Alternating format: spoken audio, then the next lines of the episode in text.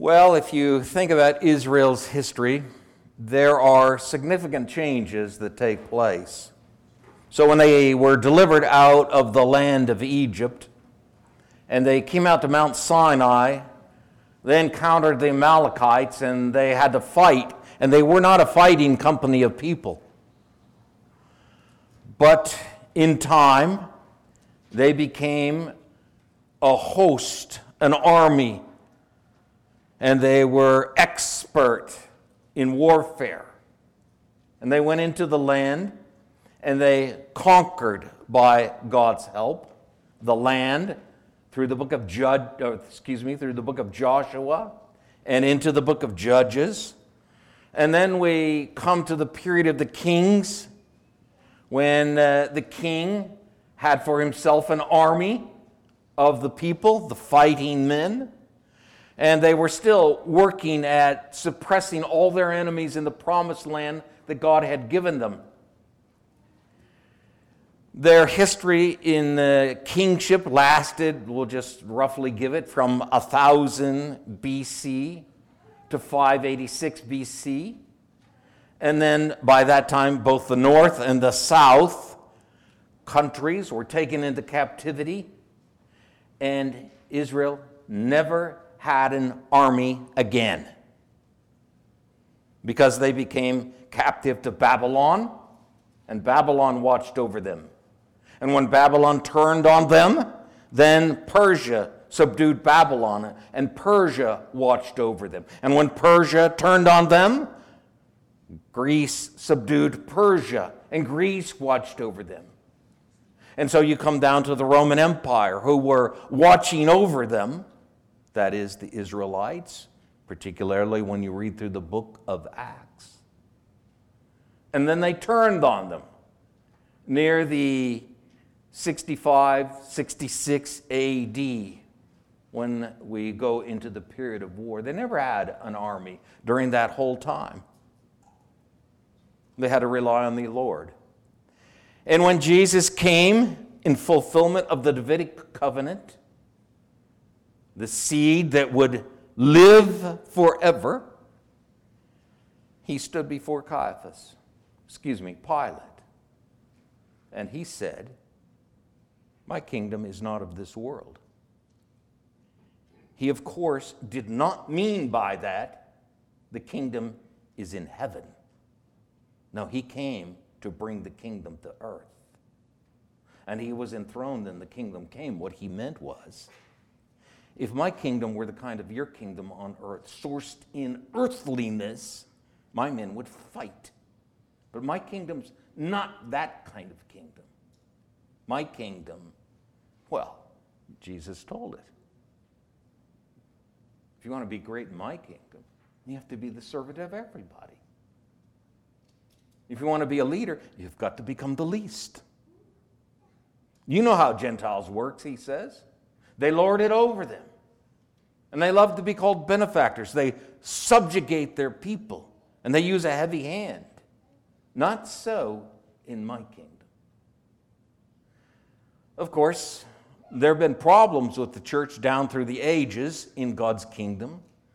And the church has become violent. But that's not Christ's way. That problem resides with Christ's people.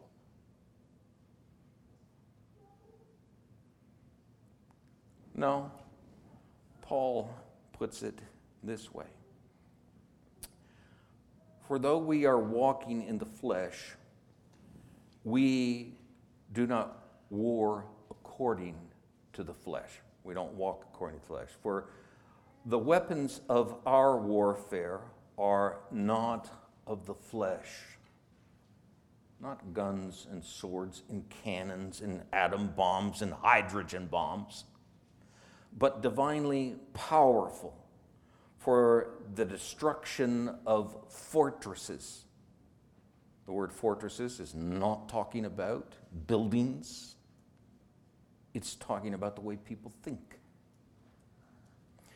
We are, we are destroying speculations and every lofty thing raised up against the knowledge of God. And we are taking every thought captive. That's our warfare. The church gets sidetracked a little, though. And sometimes we forget about that and we think, you know, the way we're going to win is by power.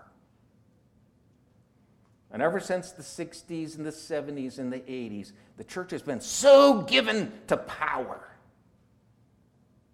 We think we're going to save this country by oh, getting a majority in the Congress and taking uh, the Supreme Court and legislating. Okay, this is the way you're going to live. But of course, that doesn't work. We have the laws, people don't obey them because people have to have changed minds, changed hearts. And we've seen what happened in the last four years now. It's gone amok. Who knows if the Republican Party will even uh, make it through this? Now, of course, we're not suggesting Democrat Party is wonderful. It's not. But that's not where our hope lies. It doesn't lie with Democrats, and it doesn't lie with Republicans.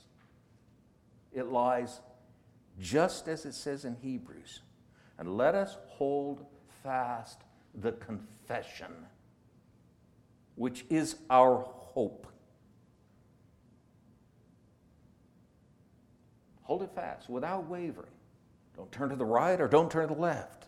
But he, he who promised is faithful. No, no. You got to look at the times and you got to think about it. You got to say, wait a minute, Jesus is king over this kingdom that covers all the earth. the earth doesn't know it right now. We're supposed to announce it. He's king. And yet, sometimes it doesn't look like it to us. But he knows what he's doing. And right now, he is humbling the church because the church has been in, in disarray. I just uh, was listening to something the other day, and uh, a book was mentioned. Here's the title of the book. I'm reading it. The Rise and the Triumph of the Modern Self is the title. Cultural Amnesia, Expressive Individualism, and The Road to the sexual revolution. The point of the book, and it is a Christian author, is hey, what you see going on today didn't start in 1960. 1960, who added to it, facilitated it. But it started way back in the 18th century, and even beyond that. We've been moving this way in the West, and here's where we are. Guns won't change it. Power in Washington, D.C. won't change it. There's no undoing it except by one means, and that's by changing hearts. Now, you may think, well, look, everything's so terrible. How in the world can that happen? And Paul says to the Corinthians, look, among you were homosexuals and effeminate and adulterers and idolaters and swindlers and revilers, but you were justified. Excuse me. You were washed. You were sanctified. You were justified in the name of the Lord and by the Spirit of God. That's God's work. If you went to the city of Corinth, it was an awful place, a place of great prostitution, which plagued the church. But they were changed. How? Not by a change of government, not by a political party, because it remained as wicked as it always was. They were changed by God's grace and God's word. And the church has to come back to that.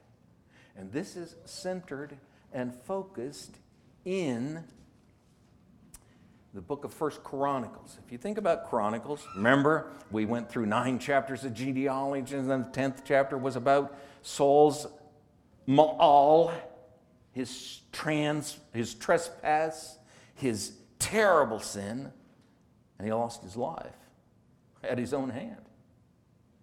And then came the rise of David. And when you start from chapter 11 and you just push your way through the end of First Chronicles, there's one focus. David conquers Jerusalem. David brings the tent to Jerusalem. David puts the ark in the tent in Jerusalem, actually Zion. And he worships there. And he starts the organized praise music of Israel that didn't exist before. You have it in your hands when you look at the book of Psalms. Still remains, unknown to most of us, the church's hymn book.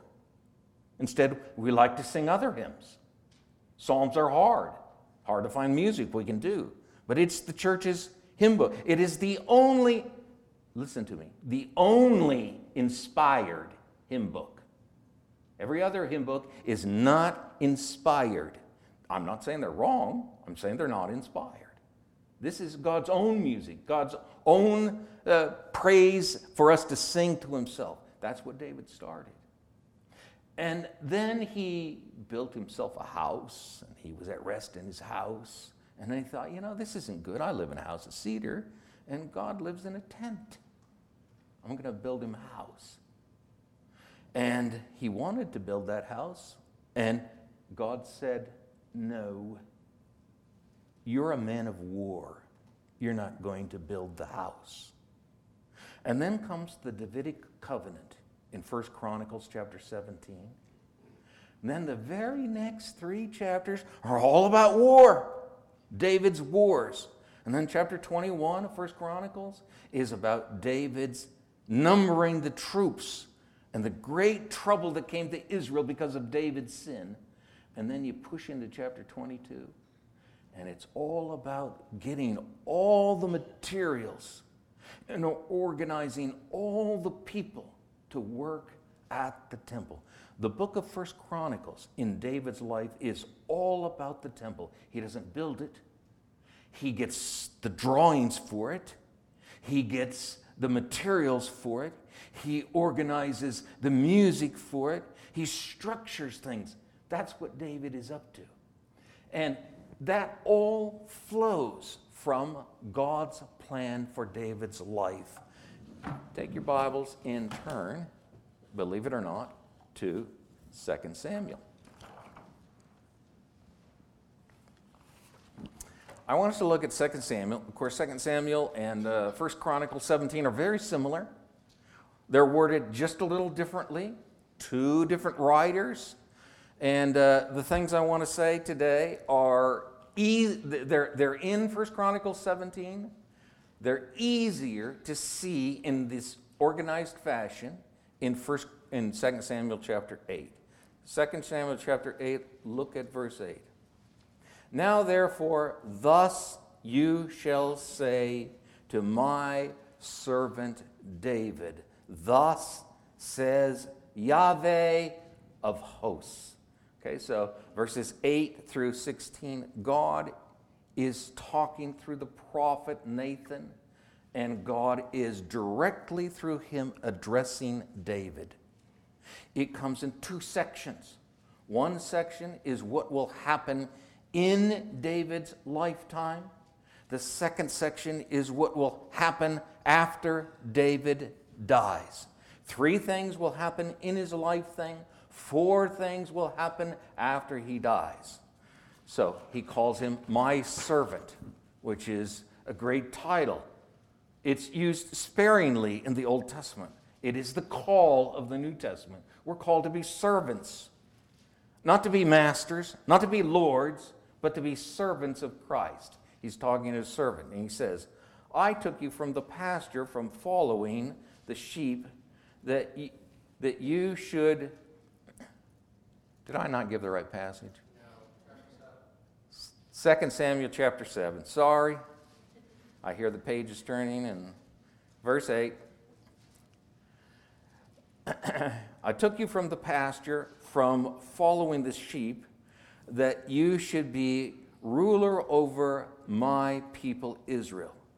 And I've been with you wherever you have gone, and have cut off all your enemies from before you. And here it is I will make you a great name, like the names of the great men who are on the earth. Promise one. In your lifetime, I'm going to give you a great name. This great name is fulfilled. You see it stated in 2 Samuel chapter 8 verse 13. David got a great name for himself. How did he do it? Well, in Chronicles and in Samuel, covering the same material but done differently, in both Chronicles and Samuel, his great name comes from the warfare. He captures all the territory that is promised to Israel Cisjordan and Transjordan. He captures it all. God says, I'm going to give you a great name. Verse 10 I will also appoint a place for my people, Israel, and will plant them like trees, that they may live in their own place and not be disturbed again, nor will the wicked and nor will the wicked afflict them any more as formerly even from the days that I commanded judges to be over them, uh, over the people Israel. So uh, if you read the book of Judges, Joshua and Judges, and you see those books where judges rule the people, there's nothing but trouble. They're fighting and fighting and fighting. So the promise is in your lifetime, I'm going to plant my people and they're going to have their own place, and they're not going to be disturbed. All that was promised to Abraham in Genesis chapter 15 is going to be fulfilled under David. He's going to take all the land, and then notice, and I will give you rest from all your enemies. I'm going to give you a great name. I'm going to plant a nation so they're not disturbed anymore and I'm going to give you rest. You read 1 Kings chapter 5 and verse 4, Solomon says, From my father David, I have gotten rest and no disturbance. Solomon's reign was a reign of rest. In 1 Chronicles chapter 22, as we'll see a couple of weeks down the road, David says to the nation of men, Help my Solomon build the temple. I have subdued all my enemies and I have gotten rest. All this is promised. Israel took their land. It doesn't mean every enemy was out of it, but they were all subdued and there was rest and no disturbance. That's the promise.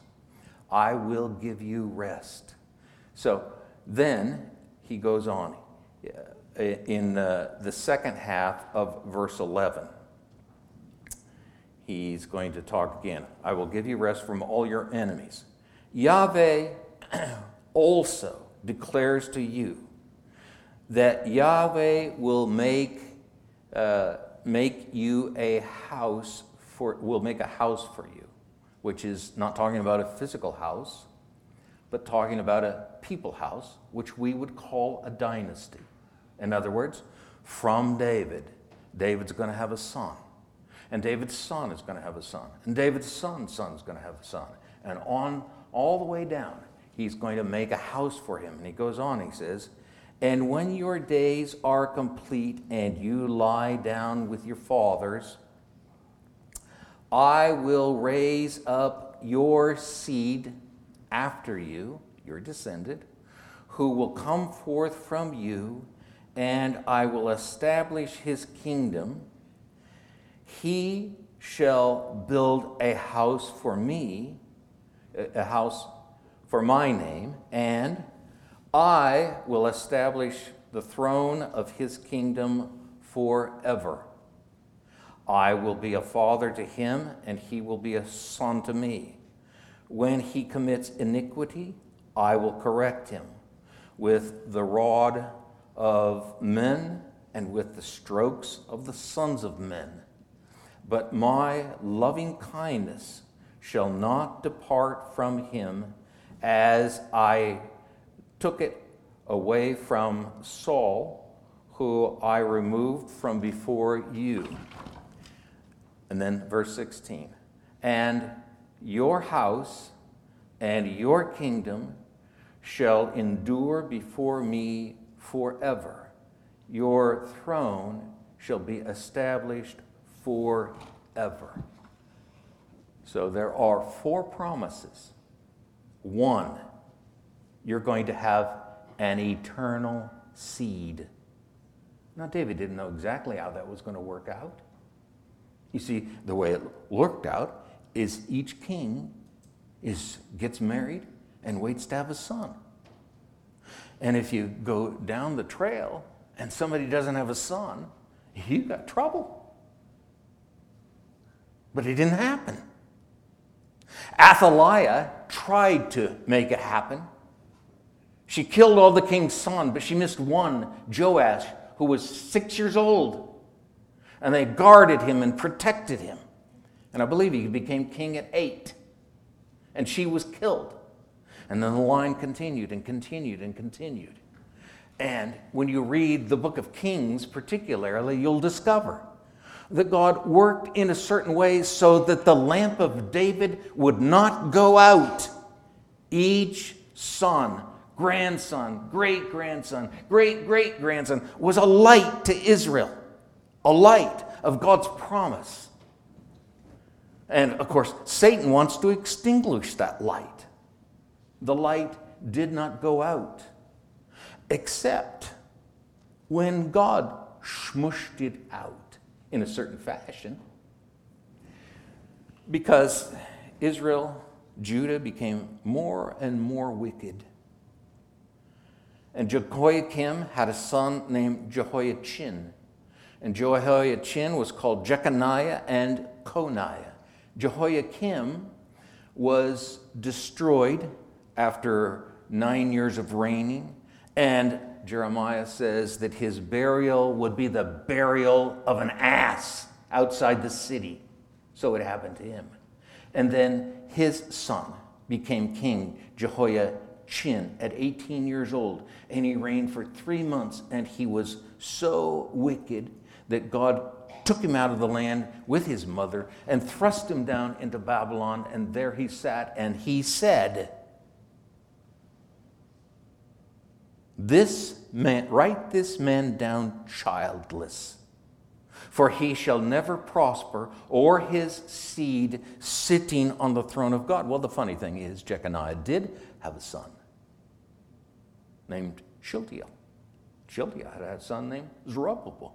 And you read about it right in Matthew. Goes right on down the trail until you come down to Joseph, the husband of Mary, the mother of Jesus. In other words, Jeconiah's descendant did not sit on the throne. Jesus was not a descendant of Joseph, not a descendant of Jeconiah, but he was from the Davidic line through Mary. And he did have the legal title to the throne, and he was made the Messiah, the King. So from David all the way down to Joseph, then a little glitch, and what happens? Jesus comes along, and the seed lives forever. Secondly, your throne will be an eternal throne. Well, each king had a son. Each king died, and the son became king. So the throne's going on and on and on and on until the Babylonian captivity. And from 586 BC until AD 30, there was no king over Israel. Oh, there are those who claim to be king, but not a Davidic king. No king over Israel. And Jesus became the king of Israel.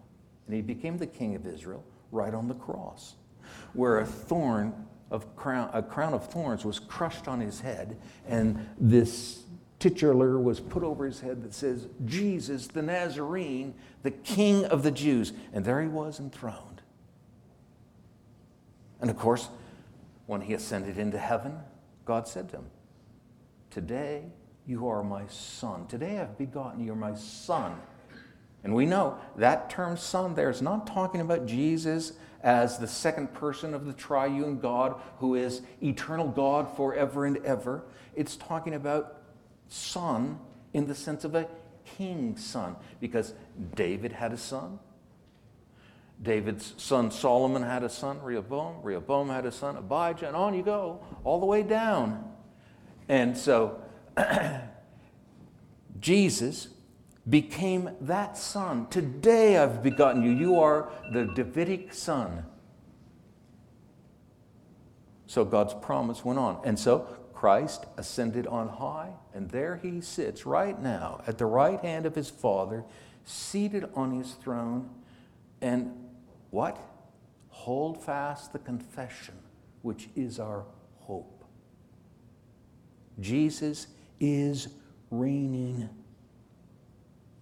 and Paul tells us he will reign until he subdues every enemy.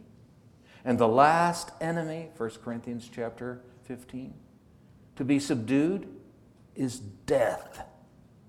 And when death is subdued, what will happen? The great resurrection from the dead. And there'll be a whole company of people all around this globe some who were raised from the dead, some who will be transformed at that point in time because they're still alive on the earth. And all of God's enemies will be gone, and this globe will be one happy, righteous kingdom forever. Jesus reigns. The third promise is I'm taking them out of order. Your kingdom is a forever kingdom. Now, the kingdom that God is talking about with David is the kingdom that starts with David but is realized in Christ. So, of course, kingdom, David's kingdom was interrupted during the Babylonian captivity. There was no kingdom. It was not the same through Persia and Greece and Rome. But when Christ came, he said, The kingdom has come among you, the kingdom is here. In the Lord's Prayer, we pray, Thy kingdom come, thy will be done on earth as it is in heaven. But you see, we think, we think ahead of us, thy kingdom come. But this was the, the disciples were taught to pray, Thy kingdom come. It did come. Where? At the cross. That's where it started this kingdom. And this kingdom is still going. And like I said, Christ reigns over the whole earth. Nothing happens on this earth apart from his, how shall we put it, agreement. Whatever he wants, he will make it happen. If he wants people to fall under the sword on this earth because of their sin, it will happen. If he wants to show grace to people on this earth, that's what happens. But he will reign on his throne over this kingdom that is a forever kingdom. And that kingdom will just grow and grow and grow and grow until en- the enemy number one, death, is defeated, and then the kingdom will come to consummation. That's the promise. David, you're going to have an eternal seed. Did David know that he would have a son that was at the same time God and man? I don't know. But Jesus is eternal. As one of us, he's a man. And he reigns on an eternal kingdom. Sit at my right hand, God says to him, until I make your enemies a footstool for your feet. So there he sits. An eternal seed, an eternal throne, an eternal kingdom, and then finally, God says to David, Your seed, I'll be a father to them, and they'll be a son to me. So, when, when Solomon became king, he became God's son, adopted son. And when Solomon died and Rehoboam became king, Rehoboam became God's son, adopted son. Of course, the Son of God is eternal. And he is the creator of everything. He's existed forever and he will never cease. But when he came into the world as a human being, he came as one susceptible to death. He could die. He came in a human body. And on that day, this human being died. And what happened? There was a contest between God and Satan, and Satan thought, I'm going to get the better of God. And the Messiah, the lamp went out, he died. But what Satan didn't understand was resurrection. He rose from the dead. So Jesus is that eternal Son who, who lives an eternal life after dying. He rises and he lives for, forever as a human being. Now, the fourth promise includes this little statement in Samuel. It is not included in First Chronicles. That when he commits iniquity, he's going to receive the rod of men and the strokes of the sons of men. In other words, he's going to be disciplined. And so when you think through Israel's histories and the kings went astray, what happened? They got disciplined, just like we're going to see in uh, 1 Chronicles chapter 21 when David sinned by numbering the troops. He was disciplined. Oh, not by the strokes of the sons of men, though, because God gave him a choice. And he chose to be disciplined by God rather than men because God is gracious. But when we think about Jesus, we say, well, now that, that statement cannot apply to him if he commits iniquity. Jesus never sinned. We all agree with that, right? Jesus never did sin. But you see, there's a little twist to it. Because he who knew no sin was made sin for us. Ah, the one who doesn't know anything about sin is called a sinner. And he bears my sin and your sin. I should say, he bore my sin and your sin in the body, in his body on the tree. It does apply to him, has a little twist. He was chastised by the rod of men and by the strokes of the sons of men. You see, who put him to death? Well, the Romans did and the Jews did. The, the Roman nation and the Jewish nation both put him to death. And in Acts chapter 4, this is exactly what the believers pray when they come back, having been told not to speak in the name of Jesus anymore. They, they go to Psalm 2 and they say, Lord, this is what you said. Why do the nations roar, rage, and why are the peoples in an uproar? Your kings took a stand against your anointed one.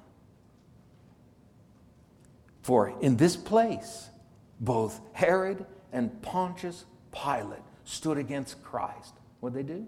They put him to death. He was disciplined by the sons of men by mankind, for you and me. Now, that's not the only way he was disciplined. Obviously, God's wrath was poured out upon him for our sin. But notice how the promise then holds true when he commits iniquity. Well, Jesus didn't commit iniquity, but our iniquity was transferred to him. And so, he was punished.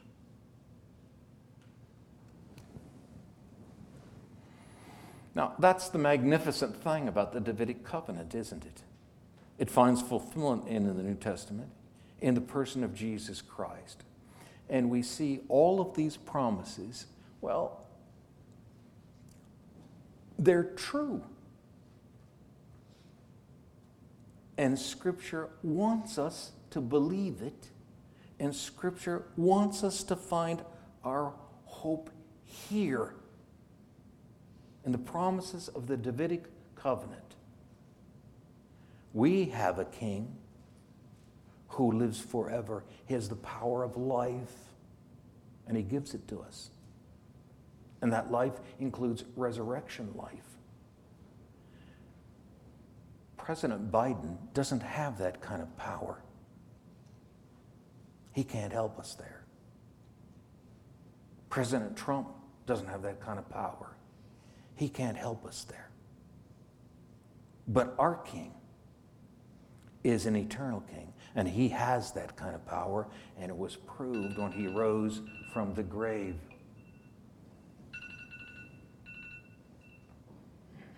That's the first promise. The second promise we're called to believe is that He has an eternal throne. And that means our allegiance is altogether to Jesus Christ, not to some party, Republican or Democratic, or some other party or some other man. Our allegiance is to the one who sits on the throne. We can't see him right now, but we know this is true. We know it by faith. Sometimes we forget and we get all worried and upset, like, oh my goodness, what's going to happen to the United States? Well, you can see what's happening.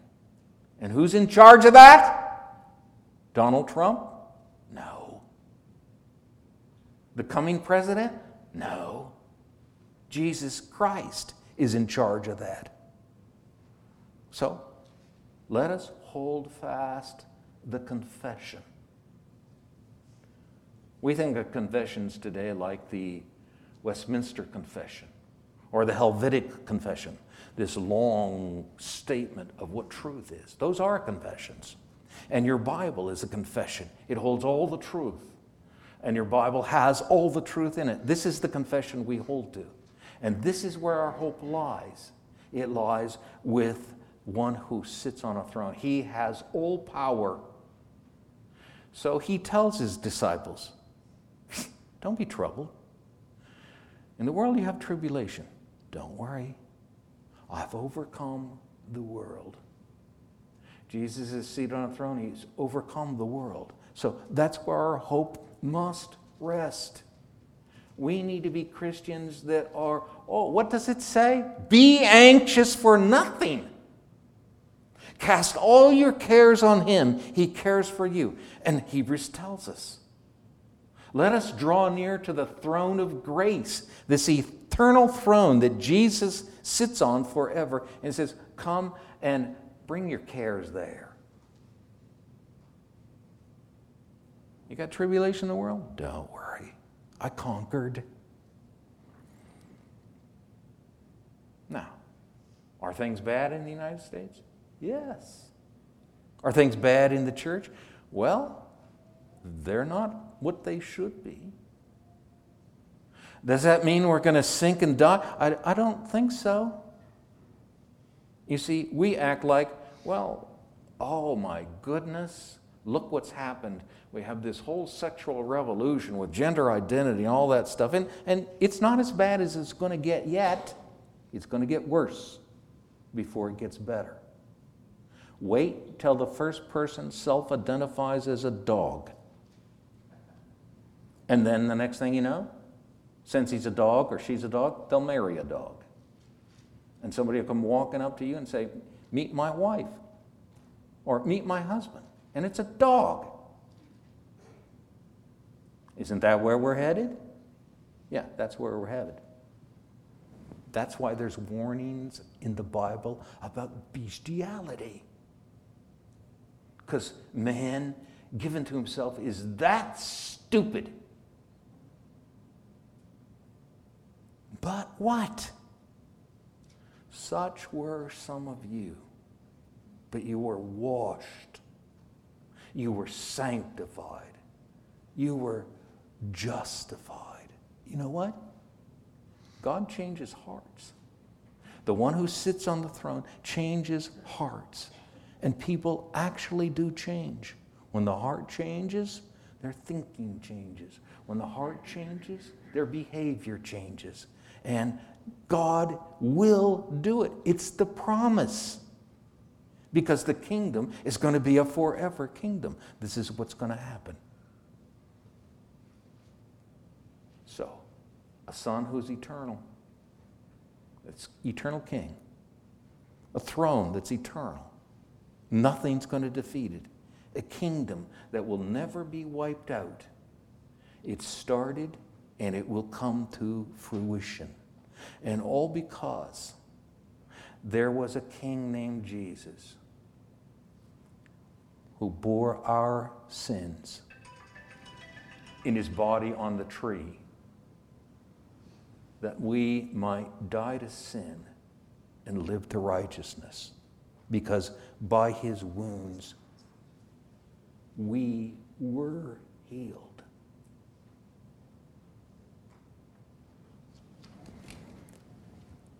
So, how should we live? There's a whole messy world out there. And we're ambassadors of the King. And this messy world stands flatly opposed to us. They're against us all the way. And in the next four years or beyond, our religious liberties are going to be tried to be pushed aside more and more. And one day it may be illegal to have a Bible or to talk in the name of Jesus. What will you do? Will you shut your mouth? No, we have a king. And the king says, No you serve me. So, right now, you know, homosexuals aren't the bad guys, or I should put it another way, they're not the only bad guys. Liars and adulterers and swindlers and every kind of sin. That's the bad guy. But we hold the key. And the key is we have a king who sits on the throne, and we can take his word to people who don't know a thing about him, and he can transform them. That's part of the confession. Hold fast the confession which is our hope without wavering, for he who promised is faithful. Let's stand.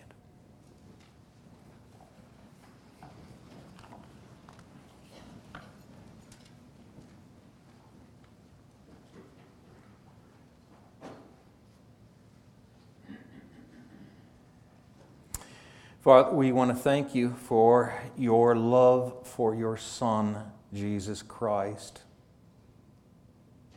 And we want to thank you for your love for us because you gave us the gift of your Son, Jesus Christ.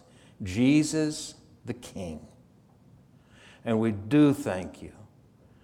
Not nearly enough, but we do thank you that you appointed him as king and the representative of his people, Jesus, is our representative. He bore our sins. The king took our sins on himself. And he showed us how to serve. He took our sins on himself. And that lamp of David went out for three days. And I suppose Satan thought he was victorious, but the lamp rose from the dead. And now that lamp lightens all of us, and we now are the light of the world. Help us to live up to that. Help us to remember what's important is this eternal kingdom. And what's important is to let people know there is a king. And he sits on a throne and he holds all power. But he's gracious to those who seek him. And he says, If you seek me, you will find me. Help us to be ambassadors for Christ. This we pray in his name. Amen.